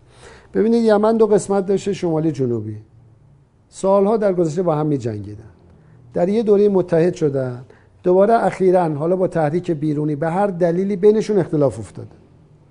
عربستان اومده از بخش جنوبی دفاع داره میکنه، حالا محاصره میکنه، هر چی میکنه، میخواد دولت خودشو بیاره سر کار، یعنی دخالت کنه در امور داخلی یمن. توجه کنید، ما چجوری میخوام حلش کنیم؟ من به نظرم راه حل جنگ نداره. این جنگ 50 سال هم طول بکشه مسئله یمن حل نمیشود. مسئله یمن رو باید عربستان رو قانع کنیم این به ضرر تو این جنگ، باید بیای بشینی گفتگو کنی، حق حاکمیت ملی مردم یمن رو به رسمیت بشناس، تو منطقه هم با هم باشی. درگیری ایران و عربستان به نفع نظام سلطه است. من بارها گفتم من دارم پایگاه های نظام سلطه رو به میبرم تو منطقه. اونا رو چی سوارن تو منطقه؟ رو اختلافات کشورهای منطقه هستن دیگه. اونا اومدن سوار شدن، پایگاه میزنن، اسلحه میفروشن. بزن بس مشخص بپرسم، آخر برنامه است، نگاهتون به در واقع دعوای جنگ به مقاومت فلسطینی علیه اشغالگران اسرائیلی هم همینه، اونا باید بشینن و دعواشون حل کنن. مقاومت بحث دومه، اون کاملا متفاوته. مقاومت یه امر مشروعه، قواعد بین‌المللی هم به رسمیت شناخته، هر کس هم شهید بشه قهرمان ملی است تا ابد. من همیشه نه، من مقاومت رو شما میگه مقاومت دارم بحث میکنم. خب یمنیان مقاومت کردن. آقا اجازه، قلدری اومده با بهترین جدیدترین، سال 85 میلیارد دلار عربستان پول فقط اسلحه اسباب بازی که از آمریکا میخره. خود شما خیلی بارها گفتین زمان شاه همینجوری بود، بن سلمان جای شاه نشست دیگه، اسلحه ها رو میخره از آمریکا رو سر این پابرهنه‌هایی که آب نون خوردن ندارن میریزه. شما راه حلش رو بگید. راه حل بفرما. من از احمدی نژاد یاد گرفتم راه حل مقاومت این نیست. ببینید مقاومت یه مفهوم کلی است، در هر جایی شما باید تفسیرش کنید. شما فلسطین رو میگید، اجازه بدید من فلسطین رو توضیح بدم، دوباره برمیگردیم به یمن، چون اینا رو که مخلوط میکنیم مشکل حل نمیشه. مسئله فلسطین با مسئله یمن دو تا مسئله متفاوته، اینو وقتی میذاریم کنار هم یعنی مسئله حل نمیشه. در فلسطین یه سرزمین اشغال شده، این خیلی مهمه، سازمان ملل به رسمیت شناخته، همه جهان به رسمیت شناخته که فلسطین بخشی از لبنان، بخشی از سوریه اشغال شده. پس ملت فلسطین، ملت سوریه، ملت لبنان حق مقاومت داره در برابر اشغالگران. توجه بکنید.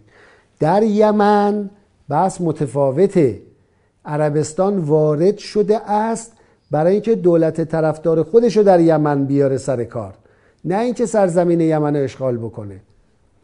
با این تانک وارد خاک یمن هم شده. آقا درسته، ولی نمیخواد زمینه خاکش بکنه. این دو تا بحثه، ما اینو مخلوط میکنیم، مسئله حل نمیشه.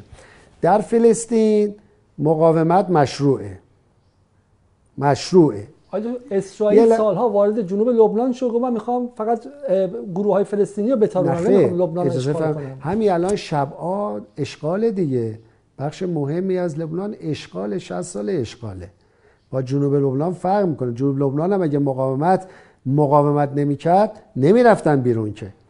اگه مقاومت این سه تا پس شما معتقدین که دعوای یمن و سعودی با دعوای فلسطین فرق داره؟ اینو یه ذره توضیح بدین، چون ممکنه بعضی دیگه هم شبهه داشته باشن. ببینید اگر مقاومت فلسطینی و کشورهای پیرامون فلسطین اشغالی نبود، تا حالا بسیاری از زمینهای منطقه رو بلعیده بودن، تمام شده بود. اون مقاومت متفاوته. ببینید مهم هم تو منطقه رژیم صهیونیستی یه رژیمی است که درست کردن، اما کشورهای منطقه کشورن، ممکنه ما نظاماتشون رو قبول نداشته باشیم به لحاظ نظری. توجه کنی عربستان یک کشور مستقله، یمن کشور مستقله، لبنان کشور مستقله، عراق کشور مستقله. این ترجمه ممکنه بشه، چون ممکنه ترجمه شه. محمود احمدی نژاد هنوزم معتقده که اسرائیل باید از روی زمین محو شود. حالا اون اجازه بدید که الان شما نمیذاری یه موضوع روشن بشه، باز بحث بعدی، شاید به خاطر اینکه از نظر زمان در فشار است. ما ببینید هر نوع درگیری بین کشورهای منطقه مستقیما به حساب سلطه‌گران ریخته میشه، در این تردید نکنید. جنگ ایران و عراق به حساب کی ریخته شد؟ این اساس اختلاف در منطقه ما کار سلطه‌گرانه. من میگم ما تو منطقه ما چرا باید دعوا کنیم؟ ایران، عربستان، کشور خلیج فارس، عراق، نمیدونم ترکیه، باید دوره هم بشینیم منطقه رو با هم اداره کنیم. چرا باید پول عربستان خرج سرکوب مردم یمن بشه؟ من میگم پول خرج عمران یمن بشه. این سال 59 که صدام به ایران حمله کردم، شما همینو میگفتین؟ چرا؟ بله، سال 59 هم ما برای چی رفتیم؟ برای چی رفتیم دفاع کردیم؟ حتما اگه صدام میامد به حق میپذیرفت باش آشتی میکردم. چرا نمیپذیرفتی؟ عربستان نمیپذیره دیگه. حالا اجازه بفرمایید، اجازه بفرمایید، ما بالاخره باید حق رو بگیم.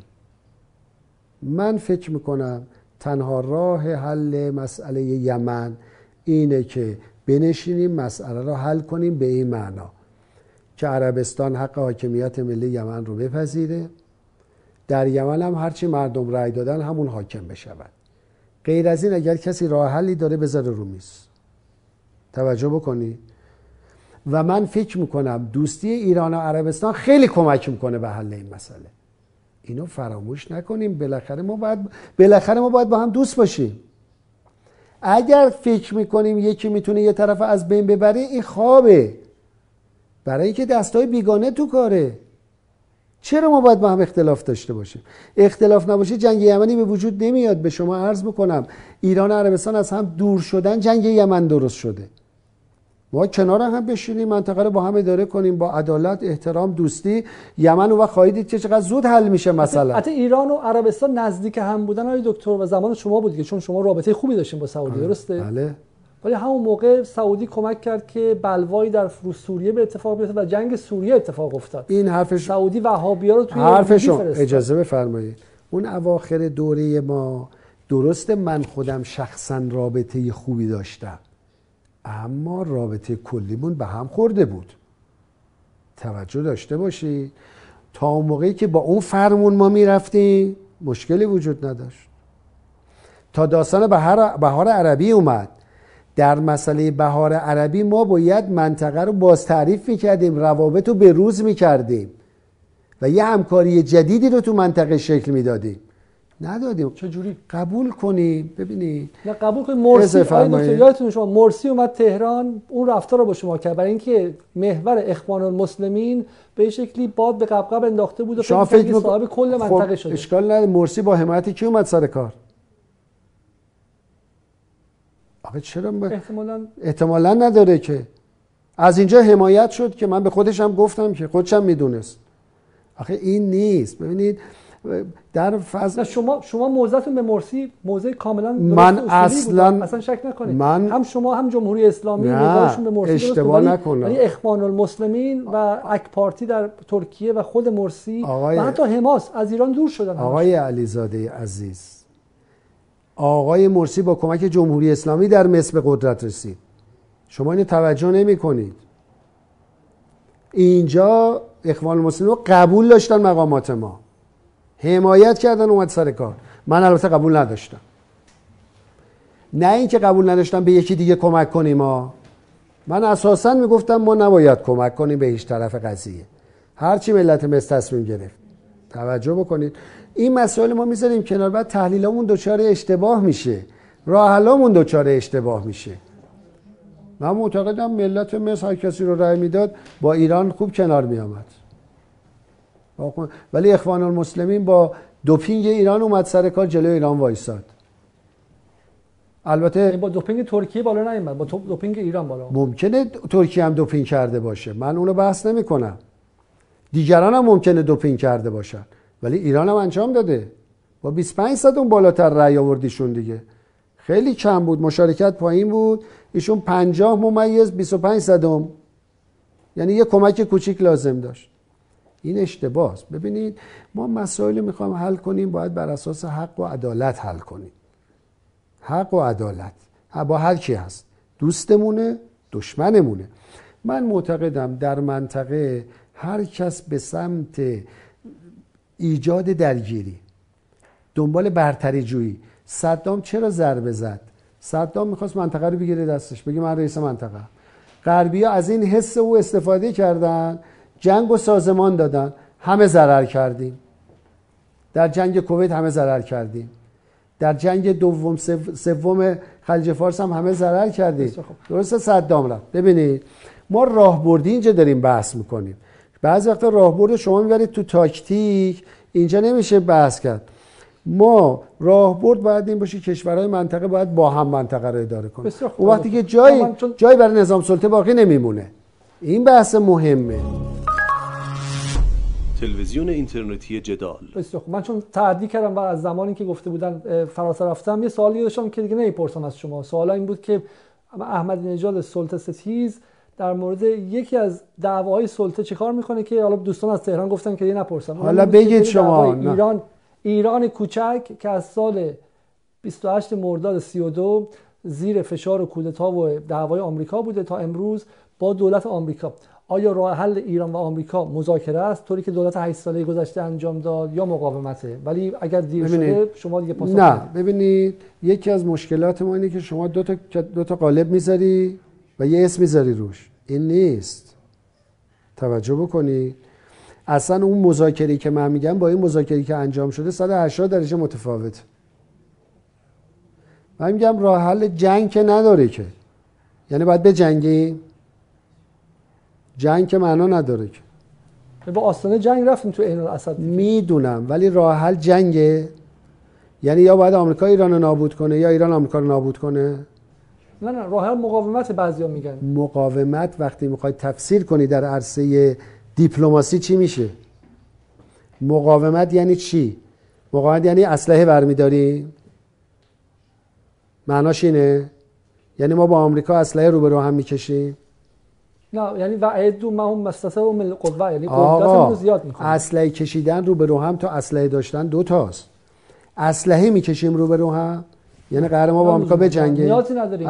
اگه قوای هسته‌ای داشته باشیم اصلا نیازی به کشیدنش نداریم. اجازه بفرمایید تو زیر زمین نگه. اصلا این راه حل نیست، این اشتباه محضه. این اسمش مسابقه تسلیحاتیه، نه حل مسئله. آمریکا 5000 تا بمب داره، مسائلش حل شده؟ نشده که. کجا حل شده؟ نمیتونه حل کنه مسئله رو. ببینید ما باید قاعده بگیم برای کل جهان، ما یه فرمول میدیم. اون موقع من همینو میگفتم، سال اولم که رفتم سازو گفتم همین، گفتم عدالت، احترام، اینو میذاریم وسط. هیچ کس حق نداره تعدی بکنه. به چه حقی آمریکا تعدی میکنه؟ عدالت رو پذیرفت، همکاری اصلا میکنیم با هم. چون نباید همکاری بکنیم، چون اصل بر همکاریه. چون میخوان تعدی کنن، دنیا رو بچاپن، سلطه‌گری کنن، دعوا درست شده. ما میگیم آقا این غلطه، بذار کنار، این عدالت، حق تعدی نداری. اگه پذیرفت شما چیکار میکنی؟ آمریکا فردا اومد گفت دیگه من نمیخوام به ایران تعدی کنم، به هیچ جای دنیا نمیخوام تعدی کنم. شما چی میگی؟ بازم میگی مقاومت، یا میگی جنگ، یا میگه بسیار خوب مردم دنیا. اینو تعریف میکنیم، مینویسیم، میذاریم این بالا. همه مراقب باشید کسی حق نداره تعدی بکنن. با هم دوستی میکنیم. چرا؟ چون در جهان اصل بر دوستی است. جنگ این واقعیه یا اینکه یه خواب و خیاله؟ خیر، اصل باید بر دوستی باشه. جنگ تحمیل به بشریته. شما اگه حکومت‌ها نبودن، یا حکومت‌ها دنبال جنگ نبودن، ملت‌ها دنبال جنگ بودن. ملت‌ها دنبال جنگ چی هستن؟ الان مردم ایران با مردم آمریکا جنگ دارن؟ آقا شما تو لندن زندگی میکنه، ما با مردم انگلیس جنگ داریم؟ با مردم چه جنگی داریم؟ ما با سیاست‌های دولت‌ها مخالفیم، حاکمیت‌ها مخالفیم. تو آمریکا ما با 300 میلیون مردم آمریکا جنگ داریم؟ الان 2-3 میلیون ایرانی اونجا دارن زندگی میکنن، خیلی خوب با مردم آمریکا دارن زندگی میکنن. اگه دولت آمریکا منعور داره، ایران هم منعور داره، سالی 10 میلیون آمریکایی میان بازدید ایران، گردشگر میان. همین الان دولت آمریکا به ظاهر ما رو تحریم کرده، مردم خودش هم تحریم کرده. بله حرف شما درسته. ما میگیم آقای آمریکا شما از سال 32 علیه ملت ما بودی، کودتا کردی، دولتی رو تحمیل کردی، ساواک رو تحمیل کردی، نذاشتی ما پیشرفت کنیم، طرح‌های مارشال رو تحمیل کردی، کشاورزی ما رو از بین بردی، جلو صنعت ما رو گرفتی، جلو رشد علمی ما رو گرفتی، جلو انقلاب ما رو گرفتی. بعد از انقلاب بازم علیه ما بودی، جنگ تحمیل کردی تا الان. الان هم مخالفی، دائما داری به بهانه تحریم جلو پیشرفت ما رو میگیری. آقای آمریکا میخوای ادامه بدی؟ به صراحت بگو. ببینید من مدل گفتگو فرق میکنه با این کسایی که میرن اونجا تو رو خدا یه دو لقمه به ما بده. من اینجوری مذاکره نمیکنم. من میگم آقا تو سازمان ملل میشینیم در جلوی چشم همه عالم.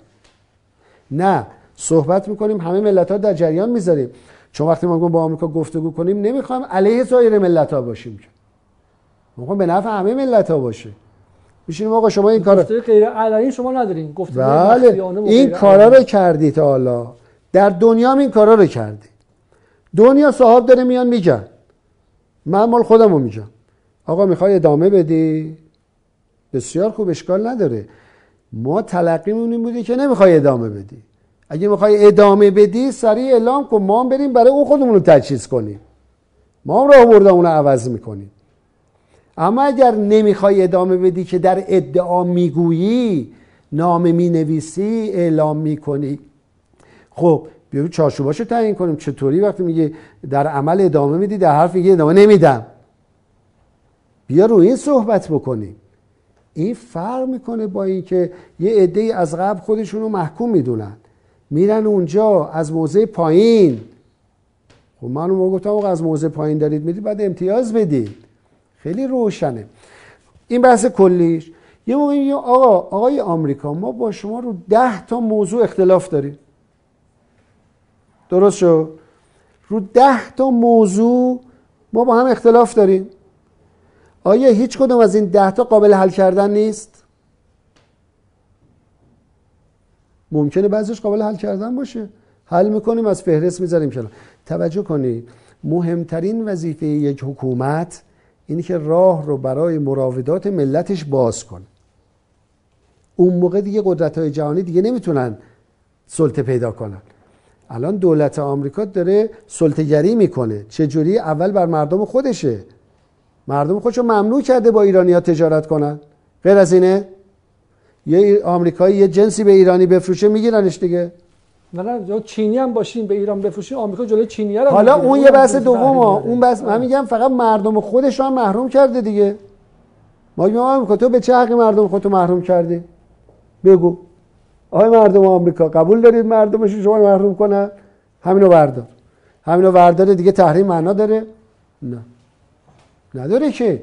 ببینید ما یه اصولی رو تو دنیا داریم مطرح میکنیم. هر کس که اصول انسانیه، اگه کسی اصل بهتر بذاره رو زمین، بذاره رو میز، میپذیریم. ما منطقیم، چون ما اصلمون بر جنگ نیست که، اصلمون بر عدالته. اگر هم یه جا مقاومت میکنیم به خاطر اینکه عدالت به هم خورده، حق حاکمیت به هم خورده، میگیم اینجا مقاومت مشروعه. آقای آمریکا میخواد به کشوران حمله کنید، جلوت وای میستم، شوخی ندارم باهات، اما یه حرف دارم. تو داری میگی من نمیخوام به ایران سلطه گری کنم، نمیخوام حق ملت ایرانو ببرم، نمیخوام زور بگم، اما در عمل داری این کارو میکنی. بسیار خب، بیا ببینیم چیکار باید بکنیم که تو در عمل هم این کارو نکنی. اگه واقعا نمیخوای بکنی باید اینا رو رعایت کنی. این حرف اسمش چیه؟ اسمش سازش کردنه یا دفاع قدرتمندانه منطقی از حقوق ملته. این دفاع قدرتمندانه از حقوق ملته. همینطوری چشمونو میبندیم هر جا اسم آمریکا اومد کلمونو بزنیم بهش. این چیزی گیر ملت نمیاد که، هیچی گیر ملت نمیاد. من میگم دو تا ملت باید ارتباط داشته باشن. دولت‌ها از تهران به من مرتب میگن قطع کن، واقعا من نمیخوام ادامه بدم، ولی ما 8 سال جمله من تموم شد آقا جون. ببینید ما اصلاح طلبا و لیبرال‌ها جنگیدیم که بگیم زمان آیه احمدی نژاد دنیا به ایران احترام بیشتری میذاشت، چون شما مطمئن باشید شکای ایران رو دور برتر کرد. شما بحثا رو مخلوط نکنید آقا. شما بحثا رو این حرف دیپلماسی میزنید، اصلا این نیست. اشتباه نکنید، شما واژه ها رو وارد مفهومش نمیشید. وقتی من میگم عدالت یعنی آقای آمریکا هر چی شما داری ما هم باید داشته باش، هر چی به ما میگی نداشته باش خودتم نداشته باش. دیگه در خرابش نکن دیگه، بذار ما کارمونو بکنیم دیگه. آخه علیزاده هستین. نه ببینید من میخوام بگم اصل اون نیست. آقای آمریکا اصل بر همکاری است. همکاری هم یه اصولی داره، یه طرفه نیست. ما میخوام جهان رو اداره کنیم، ما نمیخوام جنگ درست کنیم. توجه بکنید، ما میخوام با کمترین هزینه و با بیشترین راندمان مسائل حل کنیم. اما اگر یک کسی اصرار داشت جنگ بکنه، خب اونجا بسیار یه چیز دیگه میشه، اصلا موضوع عوض میشه. اما الان ادعا میکنن ما میخوام با ایران دوست باشیم. میگم خب میخواد دوست باشی، این دوستی لوازمی داره دیگه، در حرف که نیست. از اون اگه دوستم از این تحریم کنه، اگه دوستم از این موشک بزنه، اما اگه دوستم فلان کنه، اینا که نیست. بشیم دوستی رو اولا تعریف کنیم. اصلا تو کل دنیا باز ما آمادگی داریم. ببینید آقای ما یه منطقی داریم تو کل دنیا مطرح میکنیم. منده آمادگی دارم با تمام متفکرین جهان بنشینیم عدالت رو جهانی تعریف کنیم و بذاریم به رأی همه ملت ها. بگیم آقا وقتی ما میگیم عدالت، در مسائل سیاسی میشه این، نظامی میشه این، اقتصادی میشه این، تعریف کنیم بذاریم به رأی ملت ها. بعد بگیم آقا اینو میچسبونیم بالا، همه باید رعایت کنن، همه باید رعایت کنن. این آمادگی رو داریم ما. آقا دعوا بر سر تفسیر عدالت 2500 سال از زمان افلاطون سر تفسیر عدالت دعوا بود. اصلا اینطوری نیست، اتفاقا تفسیر نشده، تفسیری که به رأی عموم ملت ها برسه. مشکل اینجاست آمریکا تو منطقه ما دخالت میکنه شورای عدالت. شما دفاع میکنید میگه شما شورشی هستی. خب اینو شما تبیین کنید تو دنیا. یادتون باشه شما برای اصلاح جهان هم راهی جز بسیج افکار عمومی جهان ندارید و برای بسیج افکار عمومی جهان باید راه حل‌های منطقی بذارید رو میز، باید راه حل عادلانه بذارید رو میز. شما اگه پرچمدار جنگ باشی نمیتونی اصلاح کنی جهان رو. اصلا جنگ غلطه، جنگ شیطان نیست. شما باید پرچمدار صلح باشی در جهان، منتها صلح عادلانه. اگر کسانی اصرار به جنگ دارن اونا باید چهرهشون برای دنیا آشکار بشه. البته معلومه که ملت‌ها جلوشون وای میستن، ملت ایران هم همینطوره، منتها اصل بر جنگ نیست. اینو توجه داشته باشید. اتفاقا این حرف انقلابی ترین حرفی است که امروز میشه زد، ضد استکباری ترین حرفی است که امروز میشه زد و ضد سلطه ترین حرفی است که میشه زد. میبینید که دارن باش مقابله میکنن. من این حرفو دارم میزنم، اونا دارن اونجا منو میکوبن. چرا میکوبن؟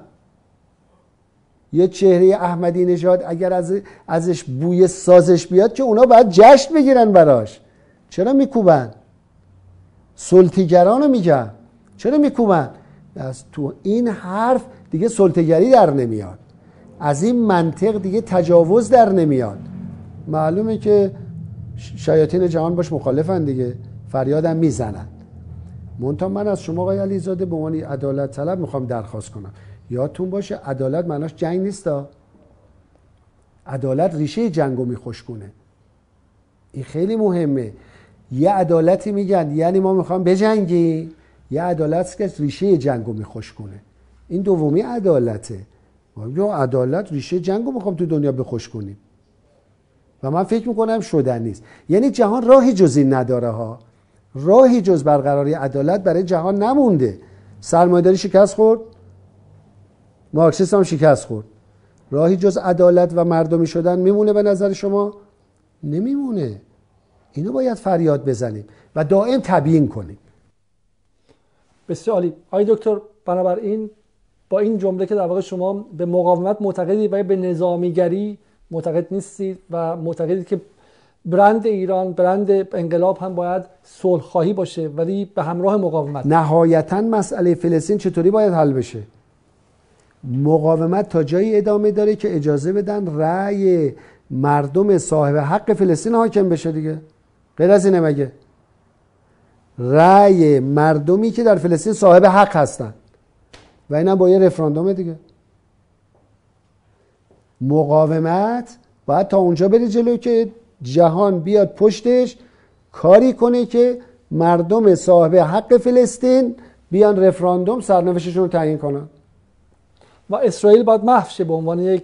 این جمله رو از من داشته باشید. در آینده نزدیک به واسطه رشد عمومی اندیشه ها، مردم، عدالت طلبی، آزادی خواهی، دیگه در هیچ نقطه جهان هیچ حکومتی که پایش بر تبعیض و نژاد پرستی باشه وجود نخواهد داشت.